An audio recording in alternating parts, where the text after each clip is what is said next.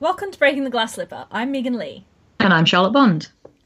So, I am a big fan of time travel stories. Something who, that anyone who knows me will know that I named my cat Marty, aka Marty McFly. and uh, my love of time traveling stories uh, has has been lifelong. From Back to the Future, obviously, to Kindred. There's so much scope for interesting stories when time travel is involved. But how do sci-fi writers tackle writing such stories? And how much science is required for plausibility? So many questions and layers to uncover, which is why we brought in backup. So, Kameron Hurley's latest novel, The Light Brigade, is a military sci fi with a non linear plot. Because apparently, she really, really likes a challenge. Um, so, before we get stuck into our adventures in time travel, Kameron, would you introduce yourself to our listeners? Sure. I am Kameron Hurley. I've been writing books for like eight years or so. I think Light Brigade is number 10 or 12 or 11 or something like that. I think after a while they all blur together. Uh, I won a couple of Hugo Awards. I was nominated for a Nebula and Arthur Clarke Award and some other things. And I'm actually really well known for writing an essay called We Have Always Fought, uh, which also won a Hugo Award. And I blog regularly at KameronHurley.com. And I also do a regular uh, column for Locus Magazine as well on the Writing Life. Awesome. Yeah, we have actually talked at length about your uh, essay. We have always fought um, on mm-hmm. this. We we did a, a, full episode about women warriors uh, with Juliet McKenna, and that was that was really fun. We talked a lot about your essay because it's oh, great. Cool. Yeah, excellent. Reading Light Brigade, it is so all over the place. Like it is bonkers in terms of plotting, and I just sort of feel like why did you want to do that to yourself? I blame my agent. Um, we had signed a two book deal with Saga Press, uh, the first of which was Stars Are Legion. That was something I had been thinking of for a long time, actually, since I first finished my uh, first trilogy, the God's War saga. And uh, that had been so I finished that and we did it, and I was like, oh crap, we owe another book. she said, Well, you know, you wrote that really fun time travel story for your Patreon backers. Uh, and that was it was just a very short one called the light brigade um, featuring a character similar to the Dietz that we see in the novel. Um, and she said you know i really like the voice in that one and i think that's something you could do at, at novel length. Um, and you know that really clicked with me because i'd always wanted to do a military science fiction novel. I just wasn't sure if i was ready for it my you know academic background is all in war and resistance and propaganda um, how folks recruit uh, women fighters in particular uh, in different conflicts around the globe. So i've been doing this for a very long time. I've read a lot of military science fiction. I enjoyed it quite a bit. Um, i love i love watching low budget science fiction movies so uh, especially military science fiction. So i love that stuff and you know, it sounded like a great idea. it sounded like a great idea. And then we got to the point, uh, I think I got 40,000 words in, you know, as Dietz moves out of training and the time travel actually starts, and I was completely stuck. And I called my agent. My agent called me because I was late with the book. And she's like, What the fuck's going on? I said, Okay, here's all the things that I need to happen. And she goes, Oh shit. You're like, what have you done? What have you done? So, what she actually did was uh, her husband, it turns out, Dr. Joshua Bowman, is a mathematician. And she said, We have all this time travel going on. We need to make sure whatever we do is internally consistent to the narrative because what Kameron wants to do right now, I'm not convinced is going to be internally consistent. So he actually put together these mathematical graphs that look very complicated um, and figured out the things that we could do or not do uh, within you know the the structure that we had done. And so what i actually did was then uh, then once i had that i sat down and i put into an excel spreadsheet hey here is the actual war in the per- correct chronological order. And then i actually took each of those sections the sections where she, where she comes back to base and the sections where she's fighting and I mixed them up. And then on the second tab, I had the mixed up version. And then I had to say, okay, you know, by Dietz' recollection, here's what has happened. By everyone else's recollection, here's what has happened. Here are the people on her team who are now dead. Here are the people on her team who are still alive. And um, it's it was. I, I think I've, I've shared it with some some uh, some other supporters on Patreon as well, and they're like, "Holy crap!" It looks more complicated than it is, though. Um, it literally is taking a linear narrative, jumbling it up into a non-linear narrative, and just making sure every single time that it's consistently inconsistent, right? Um, so consistently so inconsistent. I like that. Consistently inconsistent. Yeah. So again, that that we understand every time that you know Dietz would come back to base and say, okay, here's what everyone else remembers the last time that she was here. Um, and here's what she th- you know this is the last thing, thing she remembers and i would approach every single chapter with that knowledge and once i did that it was really fun to sort of write their interactions with each other, right? Because they both come, you know, they all come in there with different memories of what has come before. Um, so uh, once I actually had that structured out, once I had that spreadsheet, um, I literally went to a cabin in the woods for four or five days with all, and I took like all of these like huge piece of paper and I stuck them up against the wall. And I was like, here's who her, you know, platoon is at X, Y, and Z points.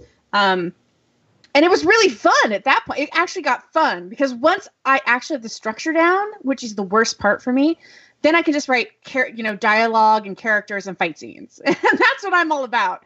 Um, and so that's what I ended up doing. So uh, I wanted to do that really to challenge myself. Come back to the actual question, but to challenge myself because I'd never done something like that before. Um, and I want, and of course, I love time travel stories as well. Um, I'm always fascinated with that. I think you look at I think one of the ones that always does it for me, um, which I guess isn't technically time travel, but I mean, obviously I'm a big Terminator fan. But that's there's time also, travel. Yeah, that's time time yeah. But but I'm thinking of Arrival.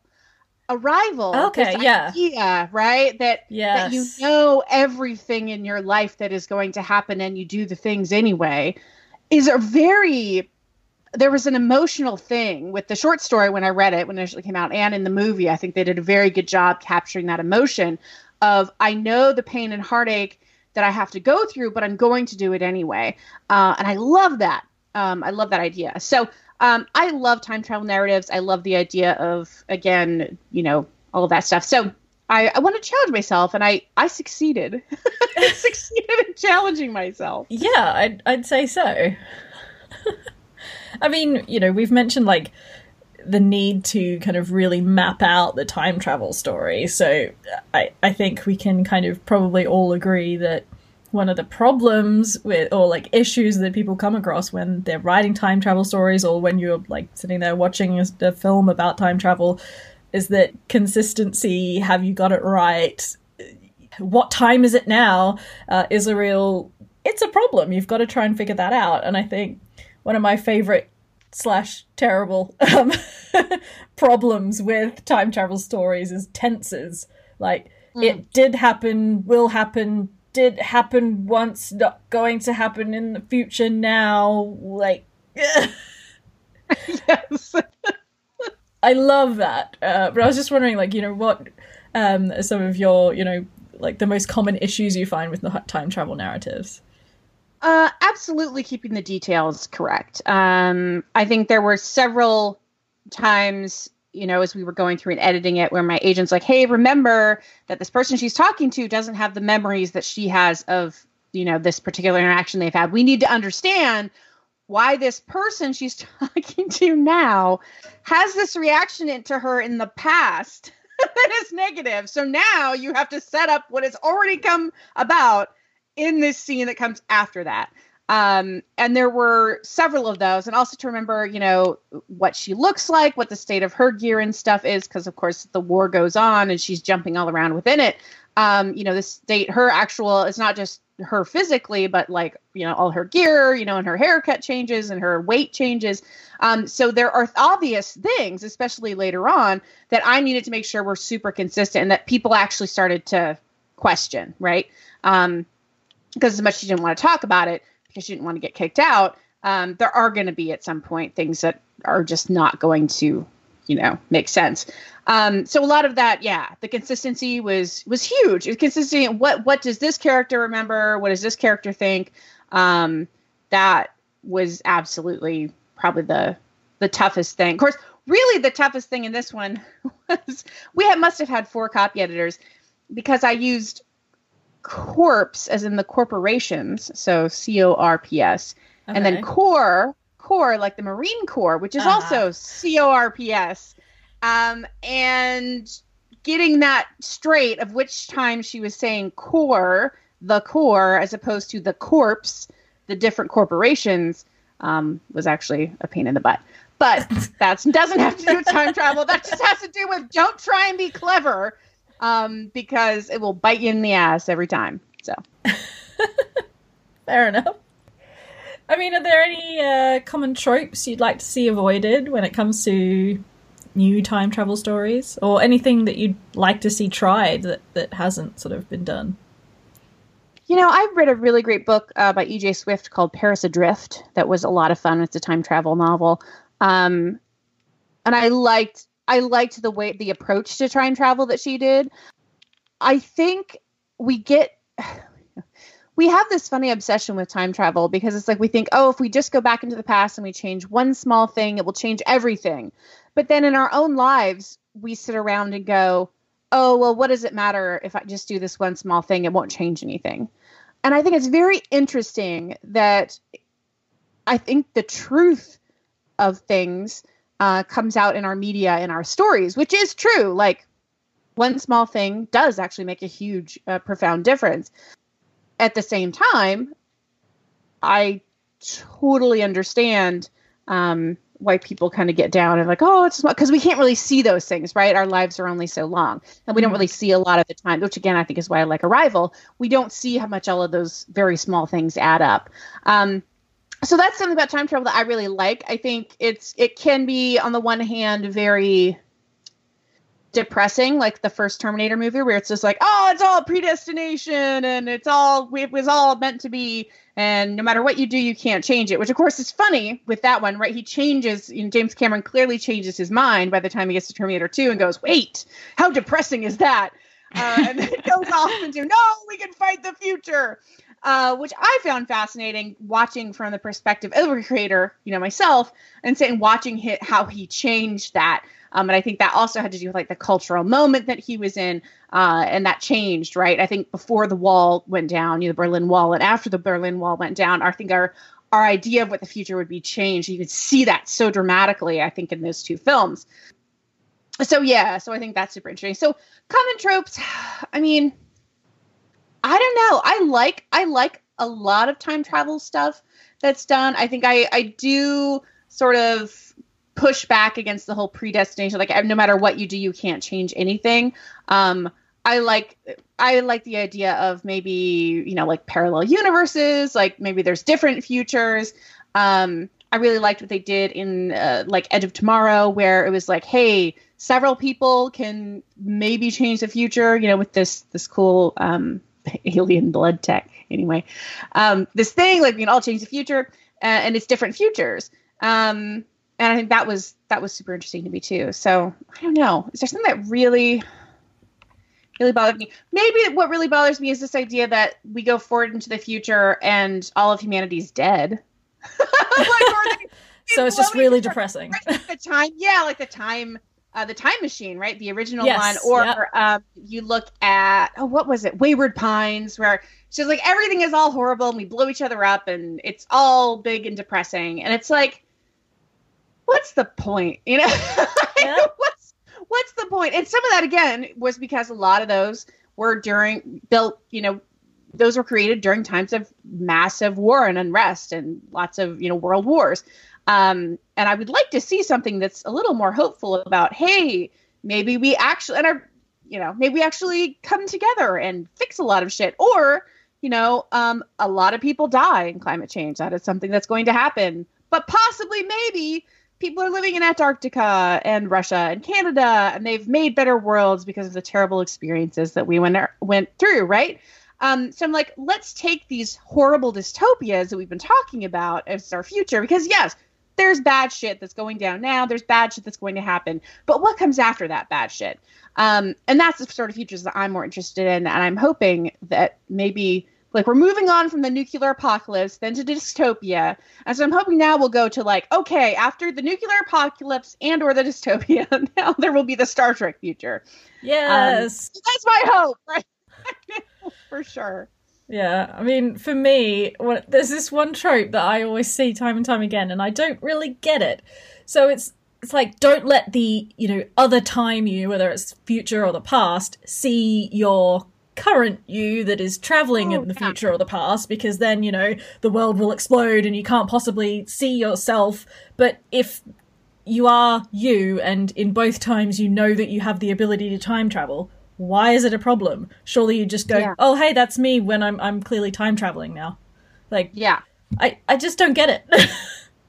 I always thought that was very odd myself. Um, it's like, and I and I get that. Like some some people, they want to impose. You want to impose rules. It's like a magic system, right? You want to impose some kind of rules um, so that they're internally consistent. But I think it's more interesting. I love the idea of people meeting their other selves. Um, oh gosh, I'm thinking of what is it called? Ian Tregillis wrote. What's the first one called? Oh my gosh, there are these amazing novels um, about uh, time travel, like magic used in World War II, and there's time travel, and this yeah, this guy meets himself when it was old, his old self and his young self, and it's really great. Um, but I think that's more interesting as opposed to I have to um, avoid myself. So I think I think it, it makes for better drama, but that's me. Well, I think one of the interesting thing about the tropes is because obviously the idea of time travel has kind of been on man's mind for a long time. I mean, you just need to look at H.G. Wells. Mm-hmm. That I think that writers along the way have kind of invented these ideas of what the rules of time travel should yeah. be. Like, you can't meet your future self, you mustn't step on a butterfly, you mustn't kill your grandfather. And I think that they're they are writers' rules rather than scientific yes. rules.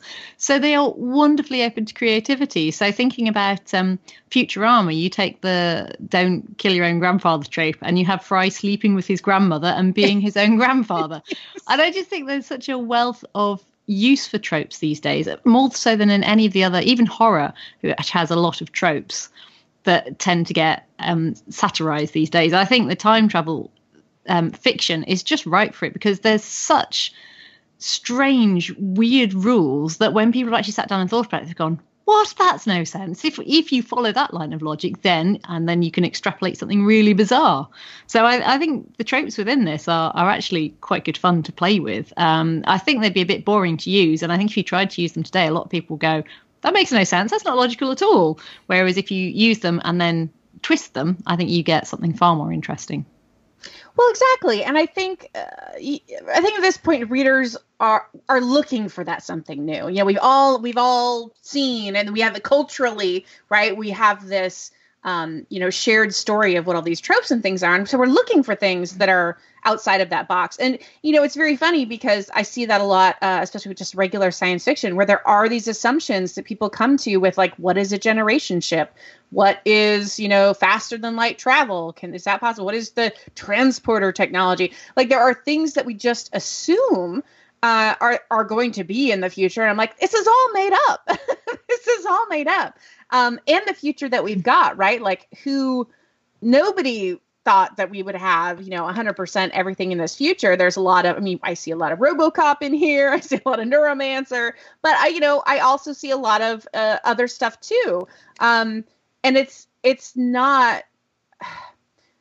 It's it's going to be much more interesting, I think, than we would like to um, than we would like to portray and and only because I feel like there is a sense that in publishing they say, "Hey, we're comfortable with these sorts of stories. Readers are comfortable with these sorts of stories, and those are the stories that we would like to tell." Um, when in fact, I think it's gonna be way weirder. Yeah, absolutely. way weirder. Yes, definitely. Way weirder. Yeah.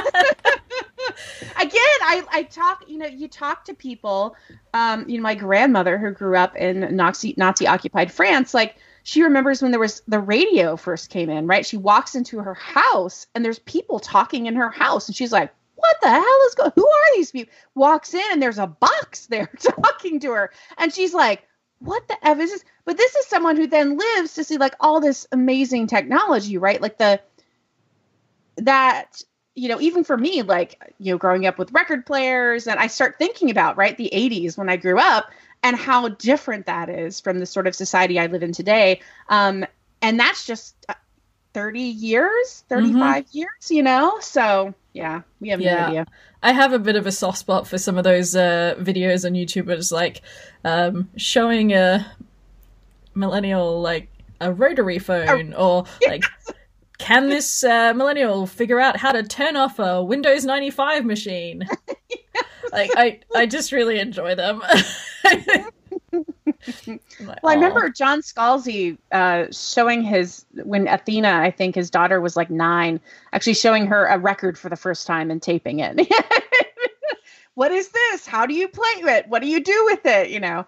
Um, but yeah, it's it's interesting how quickly those technologies fade away. So Well, thinking about technology um, makes a good link to what we're going to do next. I wanted to ask you, um, thinking about when you said earlier about you went to a cabin in the woods and you put everything up on the wall and you had all of the the timelines and, and everything like that, which is obviously really important. When I used to ghostwrite um, crime fiction, Mm. bit like you, I would just be surrounded by all the different timelines, what this character knew, what that character knew, and they were going to find it out as well.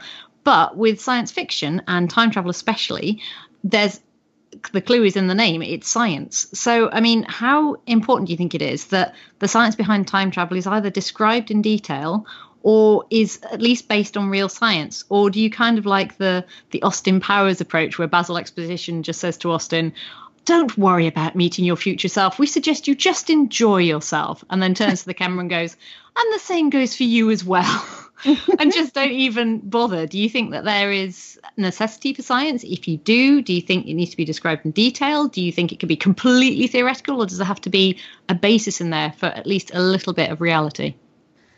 None of us really know how our iPhones work, right? Like we don't really know. I mean, we are like, yeah, and then it sends a thing to space, and then you know, there are all these things like technological things that we don't under how does my how do my lights work? Like we can know generally. Um but if you were to tell someone, okay, you now you need to, you know, put electricity into this house, they'd be like, what?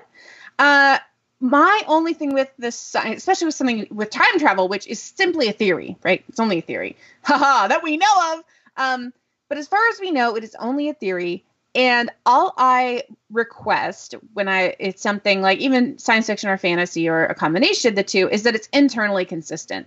Um, so if you tell me that you know here are the rules of it, um, then it needs to stick by those rules, or there better be a good explanation, like oh we screwed it up.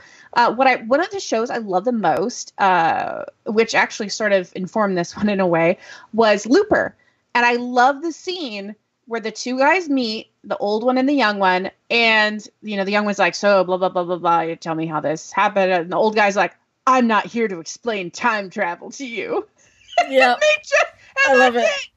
That's the only thing in the entire movie where they even like mention, and it is such a wonderful like waving at the audience. This isn't what this show is about, because I think what we have to understand is that the reason we're telling a time travel story is to see something about humanity, right? See something about this particular character and our choices, um, how our choices inform the future, right? Uh, Looper's a very good example of that.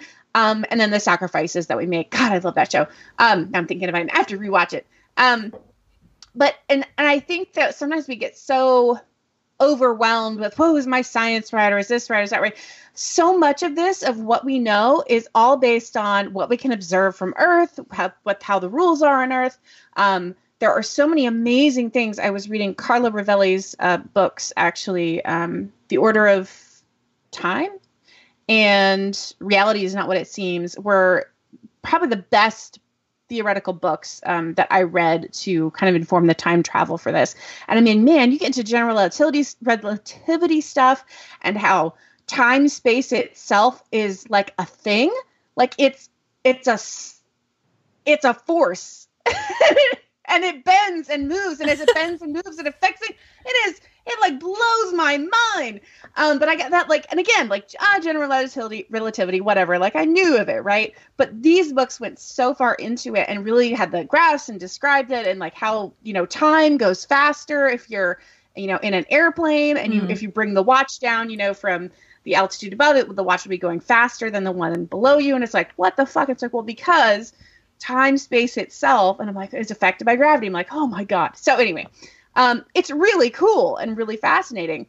Um, and but it's also i think how how do those things then like theoretically we can know how do those things change if if people were to be able to go faster than light how would that how would that warp you know space time um we don't there are things we don't know. And so we're just extrapolating from what we do know.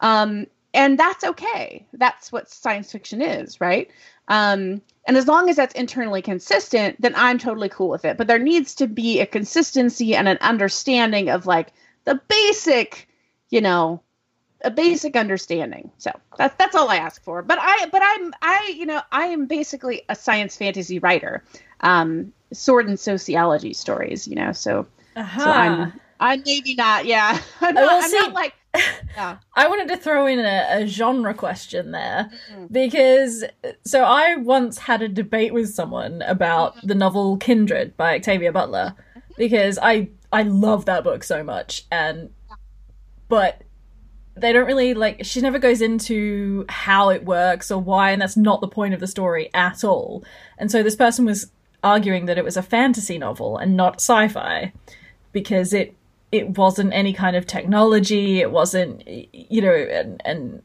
i don't know for me it was just like but it's time travel therefore it's science mm-hmm. fiction uh outlander right same yes. thing it's like yeah. is it fantasy or science fiction um, I think I would think Diana would say it's science fiction. Um, so yeah, uh, it is very interesting how how much science, quote unquote, because again, time travel's not real.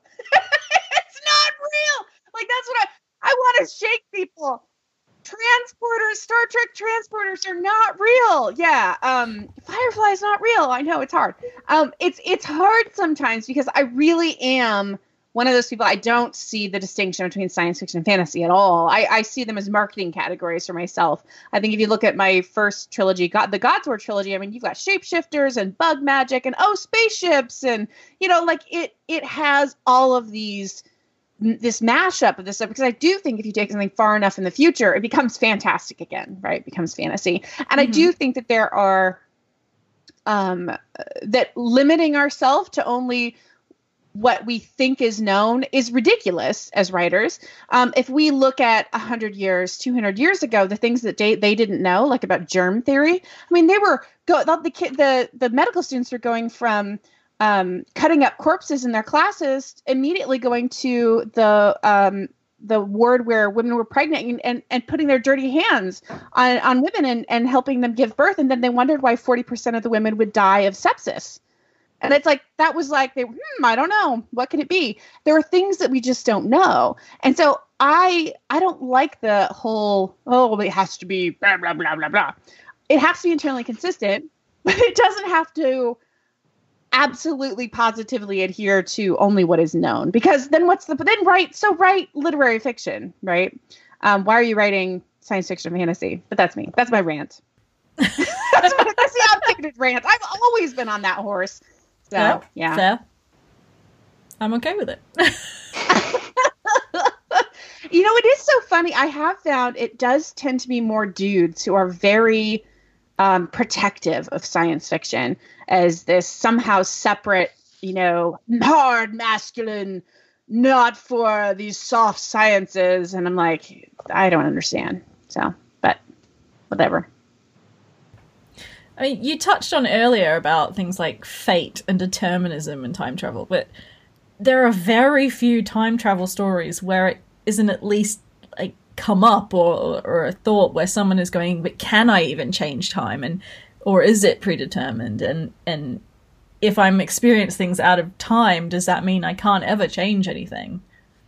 Yeah, I mean there are a few and I actually they're the more depressing ones. Um, the uh, the original Twelve Monkeys, the movie, was oh, absolutely yeah, great, great film, but it was we're all fucked. in time to just find out. Oh, okay. Um, like that was that was a good one. I think. Um, and then there's there's a couple of them about like they'll take bodies from the past and bring them to the future, like millennium, which is like they would take people from plane crashes and move them to the future. And so they didn't really change the past, and it didn't change the past at all. So it's just like we're just in we're we're taking from the past to make a future. Um, and Freejack also.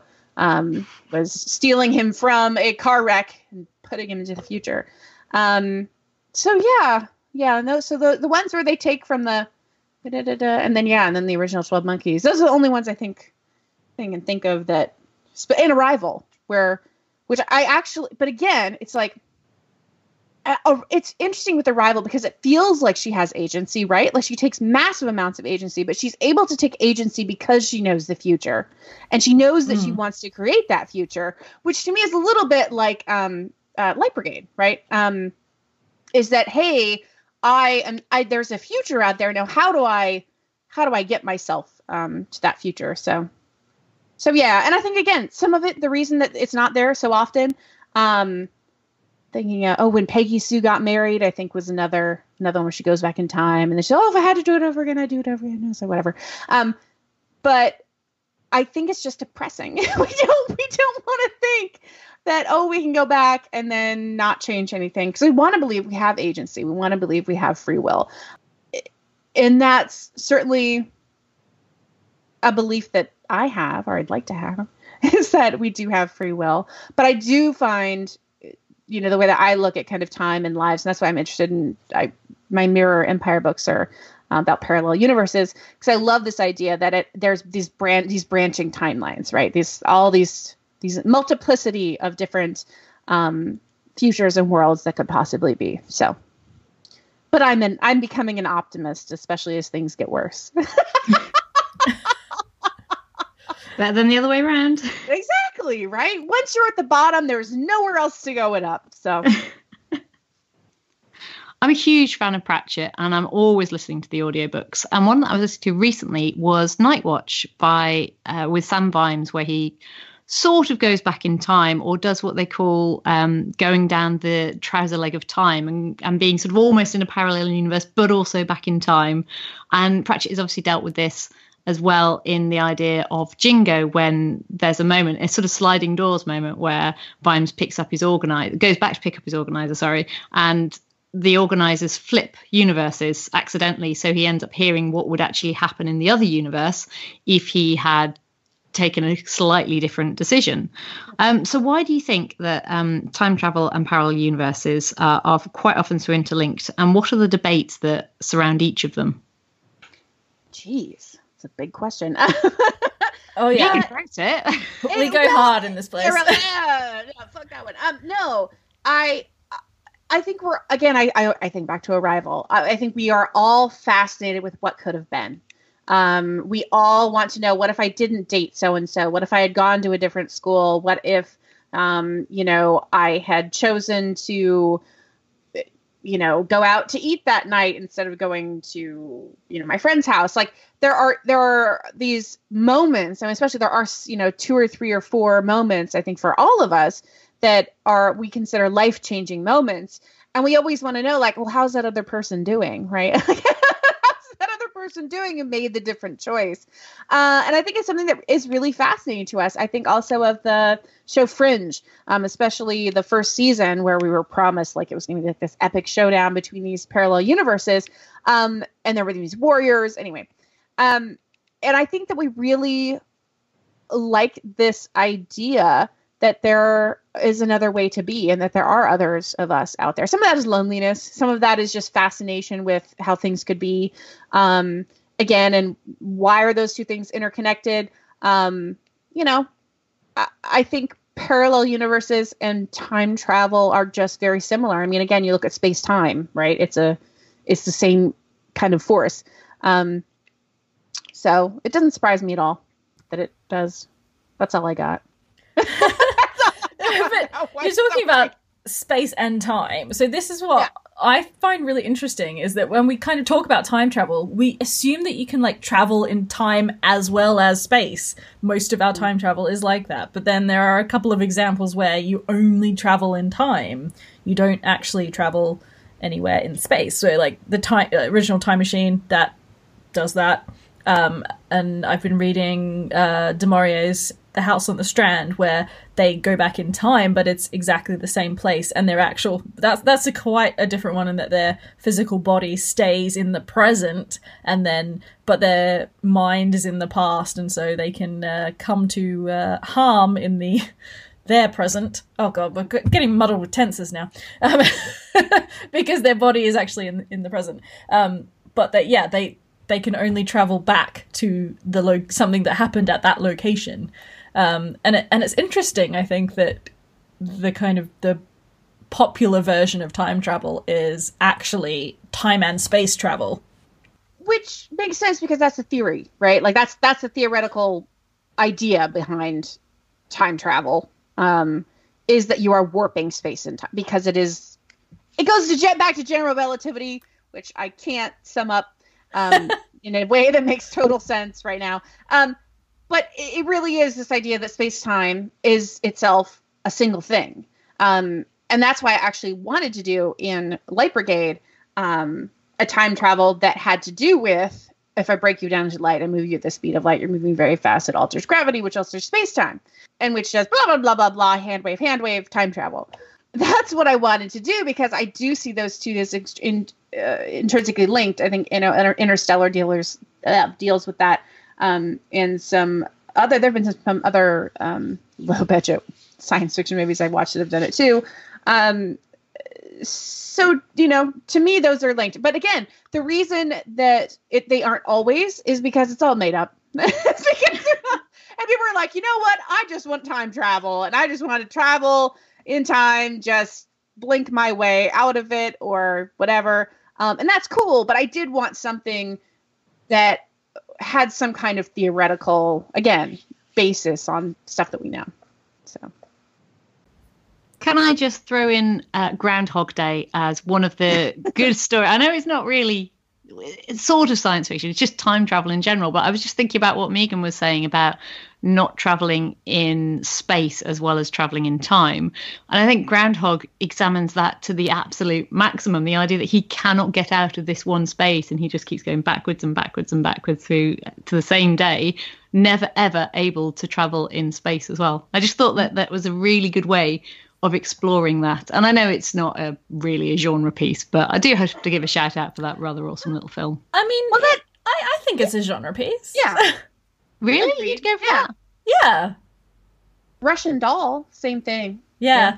absolutely. Mm-hmm. And I think both of those are kind of like examples of this is you know if there is a god he's really like fucking just pissing himself right now because like, he is just making you dance and squirm and go no you will get this right and, and i will not let you pass until you get this right well i do think uh, with both of those it's interesting i, I believe it's been a while since i watched groundhog day but i think they had very similar morals which was trying to make the person a better person. Yes. And in order to do that, it made, had it forced them to connect with other people. And by reliving that same day, the same point in time over and over and over until you actually have a connection.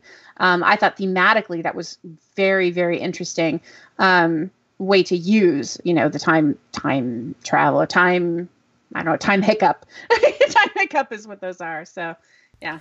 Yeah, I also those kinds of sort of time loop uh, stories, I guess we could call them. Uh, it just reminds me of like video games. It's like, okay, yes, you have yeah. to get from A to B, but oh, you you fell off the cliff. All right, let's restart. Uh, let's go back to the last Edge save tomorrow. checkpoint. Yeah, yeah, yeah. it's very much like that.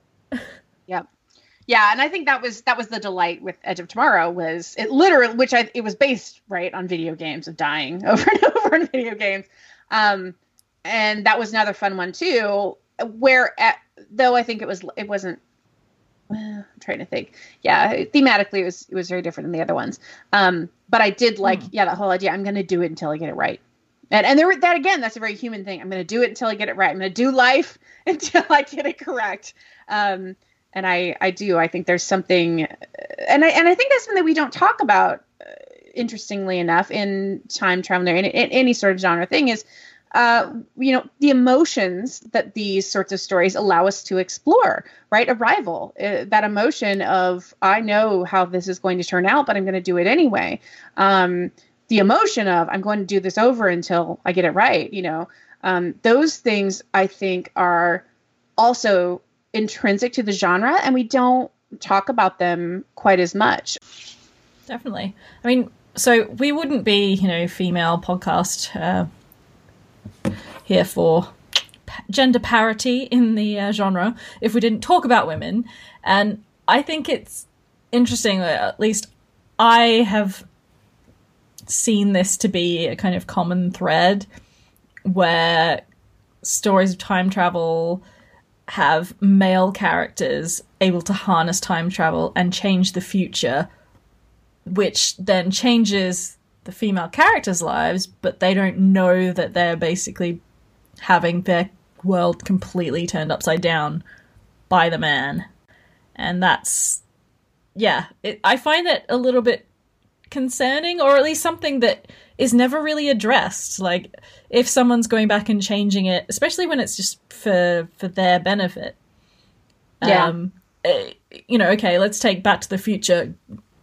Griff is Griff, Biff, both of them.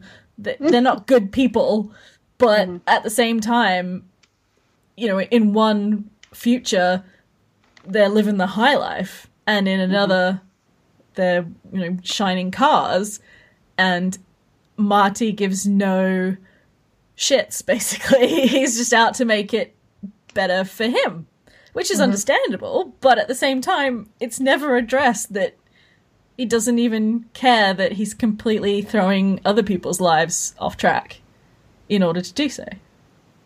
I do think it's interesting the ones that yeah are so heavily heavily me focused, right? Like that one in particular. I think the ones that I can think of again like that have women, right? Like centered again are like Arrival where it's I'm saving the world. Um or Wrinkle in Time, you know, saving, you know, the family.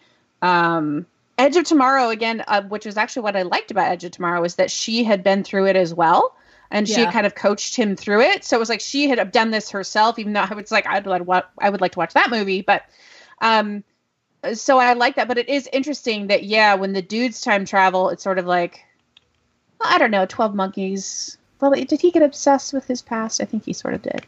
Um, that yeah, that it's not it's not thought about maybe as much of hey why are you out this all for yourself as opposed to the ones with the women maybe it does have more of a the world is ending Yeah, So- I mean, it's interesting when kind of like the uh, how Charlotte earlier was saying Groundhog Day is not really genre, but something like Groundhog Day, uh, the film About Time, which is like a Richard Curtis romance film with time travel, um, and even there's like uh, a Netflix film, I think it's called like When We First Met.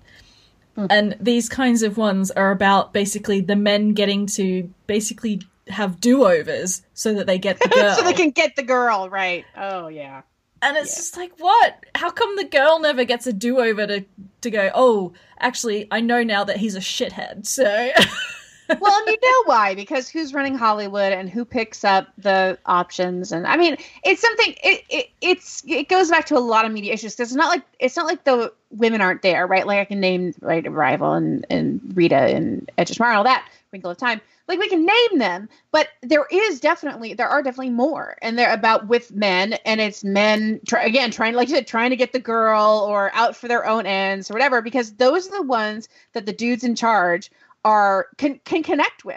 like they don't understand. Like so, this dude, this this woman, we're getting Russian dolls, so she just relives her days so she can make connections with people. What? Um, but the reason that's actually why I like Netflix and stuff and the, the proliferation of streaming platforms is because we do we are getting some more female centered stories and they are way more interesting because I think we've seen all these you know dude wish fulfillment fantasies for so long uh, because that's what gets greenlit. Those are the folks with money. You know, I mean, what comes down to, you know, we live in capitalism. Uh, and I think that that's honestly what a lot of it is, knowing the little I do about Hollywood. so fair enough. I mean, you've kind it's of depressing. Sorry. no, it's We're not. doing But our best. I've been shopping stuff for years, so I just I I understand how difficult it is. yeah, Um, I think you know you're starting to get some show. Uh, Hulu has a great show called um, Shrill, which actually reminded me a lot of a show that I've been pitching for two years. Um, so I, I was like, okay, these things are happening, but it is true. Like, what's going to get picked up when dudes are in charge is dude wish fulfillment fantasies, you know. So, but it's changing. It's getting better. I promise. yes. Well, that's why we have this podcast. It is going to change, right. and we're going to Yep. make it change. hmm I'd be interested to know if there was any correlation between interest in time travel stories and um, age. Because definitely they talk about wanting to do things over. Whether as you get older, there's kind of more of appeal for this kind of thing. Because if you imagine, there aren't that many time travel stories for kids unless it's time travel back to knights and castles and dragons or something like that, or it's a sorry, you can't see air quotes, but educational book designed as a story where they go back to the Second World War and they learn all about it or something. Mm-hmm. But certainly as you get older, there's this this wonderful idea that if you could just go back and do one thing slightly differently, I suppose because you're looking back at it rather than being a child looking forward. It's like Looking forward to everything. Yep. Yeah, when you when you're seven, it's like, well, I don't want to go backwards because I'll be four and then I'll be really bored.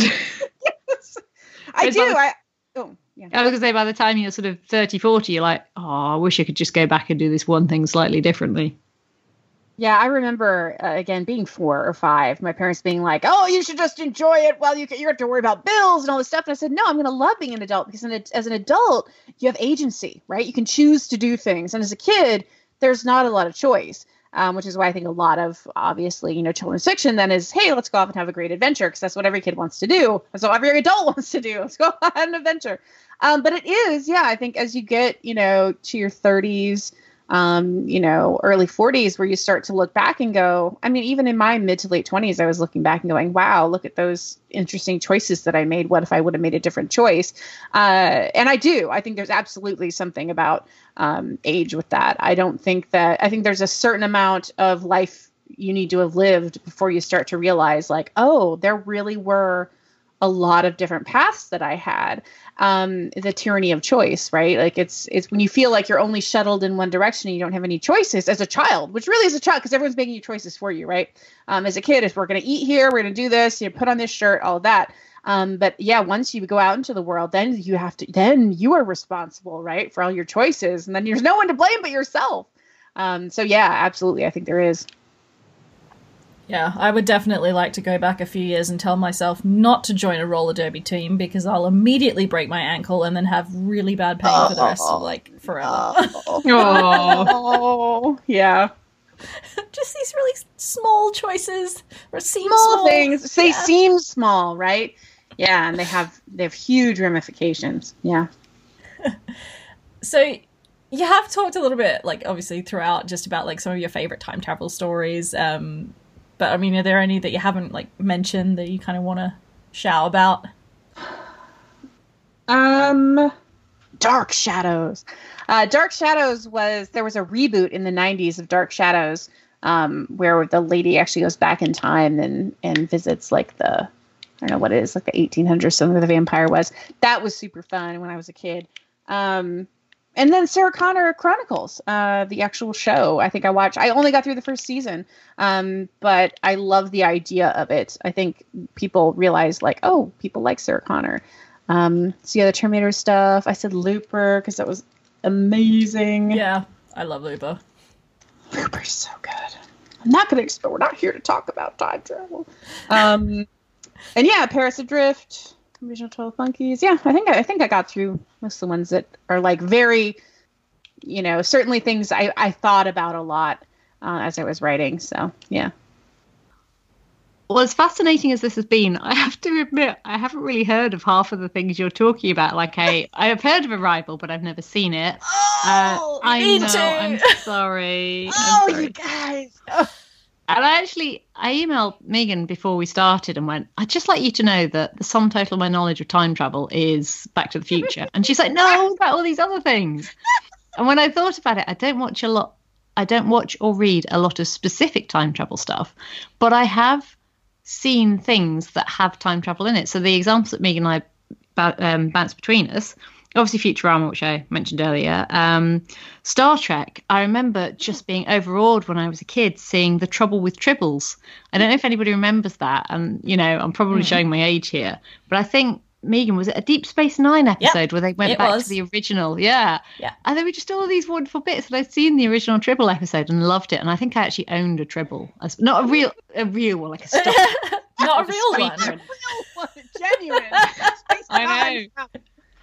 Um, but it was, and I was just fascinated. And I remember the one bit that sticks in my head is this whole idea of you had Worf was in Deep Space Nine, wasn't he? He was the the Klingon in that, and then of course the Klingons in the original series were just dudes with a lot of hair, basically.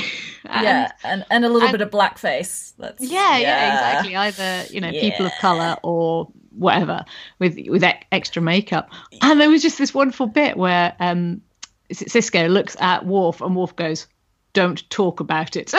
Yeah. it's like that's just so wonderful. I love the way they've just kind of brushed it, you know, not ignored hand it. Wave, hand wave, yeah. Yeah, everybody knows the reason why that you know it's far more PC these days. But so there was that one, and the one that um, Megan is way too young for, but I used to love and I never really thought of was Quantum Leap. Oh my And- gosh, yes. Oh, I had such a crush on Sam Beckett when I was a kid, and That was um, the best show. oh, it was wonderful. And I remember seeing the last ever episode and what happened. And I won't spoil it in case you ever want to feel retro and watch it. I remember it was depressing, is all I remember. but it was both depressing and uplifting, and you know I Oh. can feel myself tearing up as I talk about it. So that was amazing, um, and obviously things like Red Dwarf, where they just Mm. take the the piss unbelievably. But yeah, well, there was all random stuff, wasn't there, in Red Dwarf? I'm pretty sure they went backwards and forwards in time, and they didn't even bother doing the Austin Powers of. And we suggest you enjoy it too. It was just never explained. It was just the MacGuffin Yeah. this week's episode is them going back and him having a picture of his twins. Yeah, one of my favorites is when they go um, back and uh, accidentally save JFK, and there's like total anarchy, and then they end up eating basically barbecued human because Kryten's turned his like ethics off. And they're Wonderful. like, "This is really tasty. What is it?" And, and Kryten's like, "Oh, it's that man we saw back there." You know, I love that. it's Whereas you see, I really like the Jane Austen one, but uh, that was more holodeck than time travel, wasn't it? So Now I'm thinking about Quantum Leap though. Now, now I got to rewatch Quantum Leap. That was such a good show. Because again, and again, I go to the emotions of that. That whole idea was to help people empathize with people who are different, right? Oh, mm. yeah, yeah, I love And- that show. I know it's really random, but my favourite, or some of my favourite episodes, were always the ones where Sam jumped into being a woman. And not just because you got to see the fabulous Scott Bakula in, like, you know, dresses and, and whatever. And he just looks so awesome.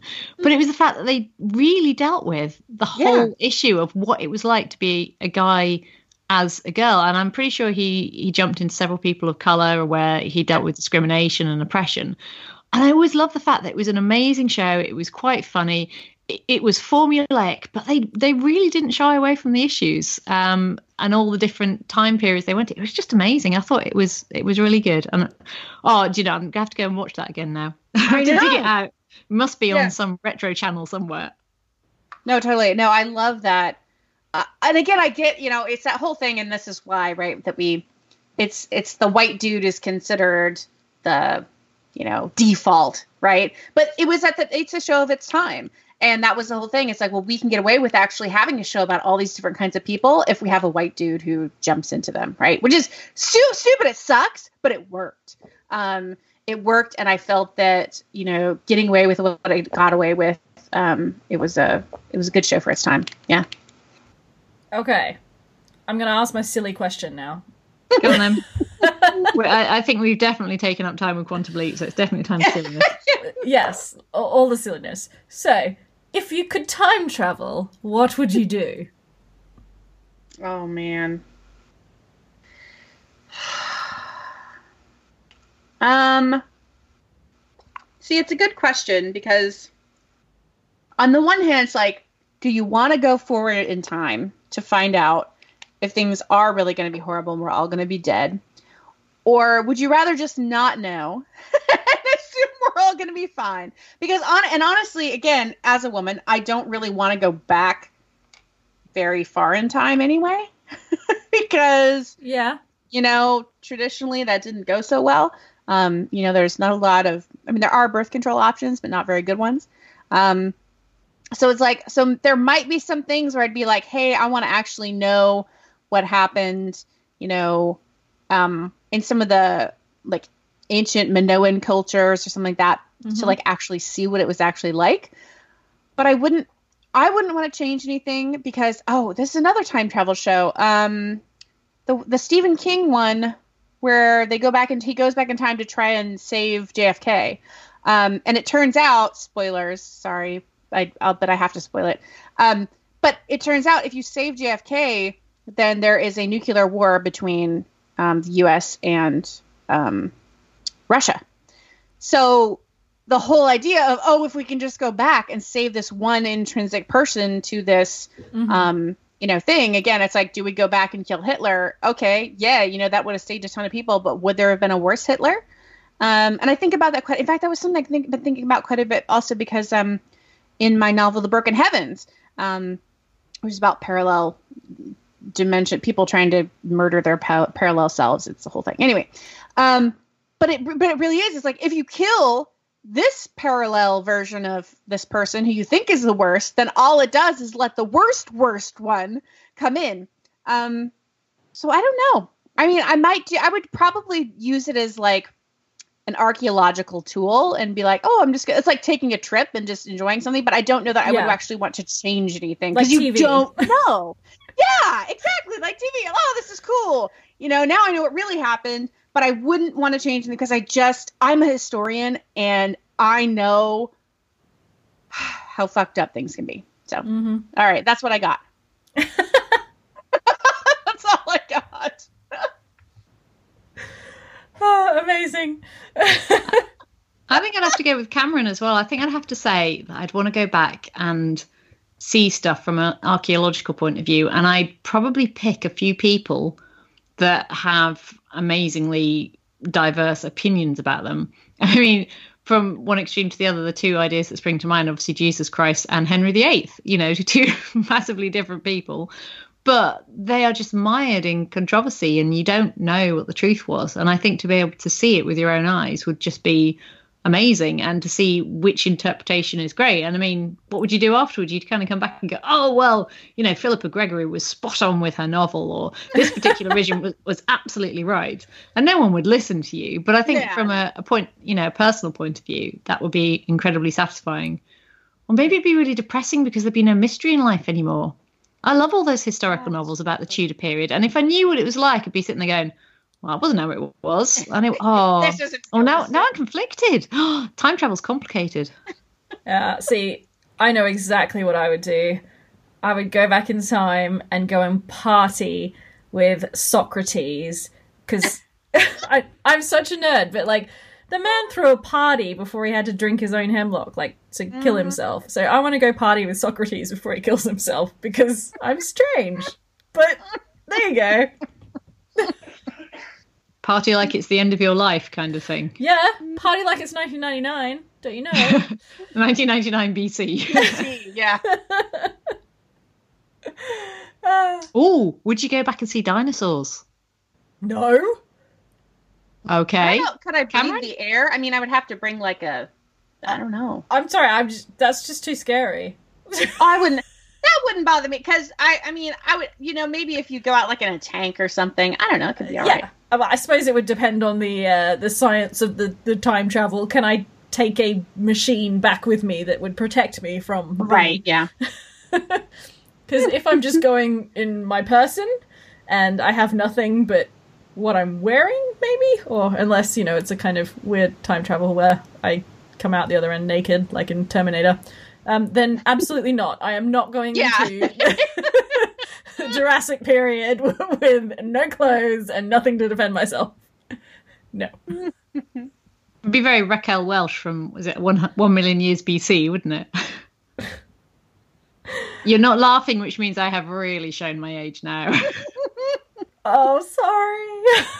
oh, I feel so old. Oh, At least Kameron knew what Quantum Leap was. I, I feel slightly vindicated there. Yeah. I knew no, what Quantum Leap was was. I've just never seen it.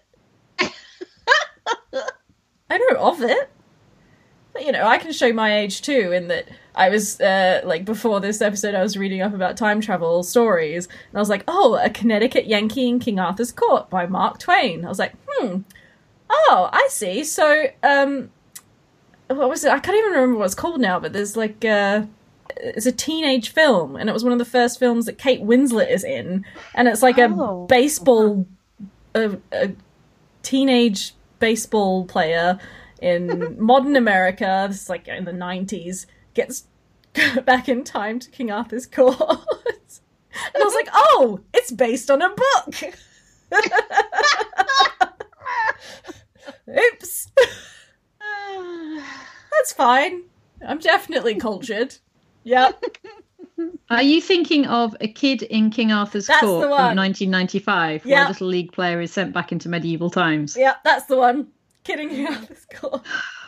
I won't even tell you how old I was when that came out. That was like repeated on a Sunday for me.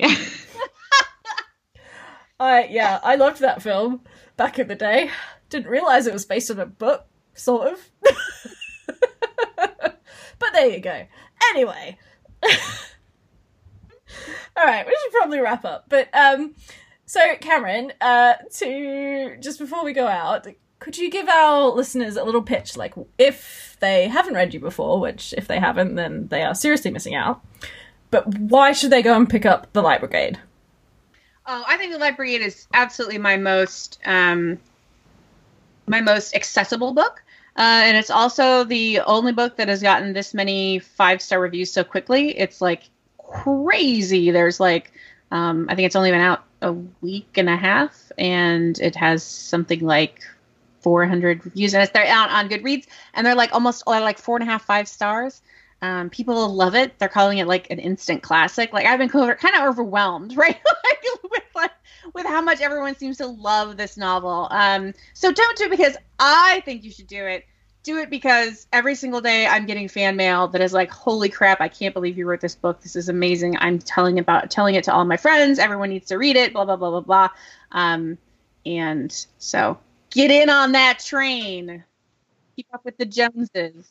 So and also it's just really good it's really good and it will give you you know it's it's there's some grim stuff but it is ultimately a hopeful future and i think that that's incredibly important for everybody right now Well, thank you so much for talking to us. Um, it's been great fun, as always. well thank you so much for having me Breaking the Glass Slipper is written and produced by Megan Leigh, Lucy Hounsom, and Charlotte Bond.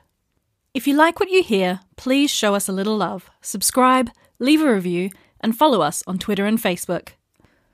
We believe it is important to have conversations about women and issues of intersectional feminism within science fiction, fantasy, and horror. To continue to do so, we need your help. Please consider supporting us on Patreon.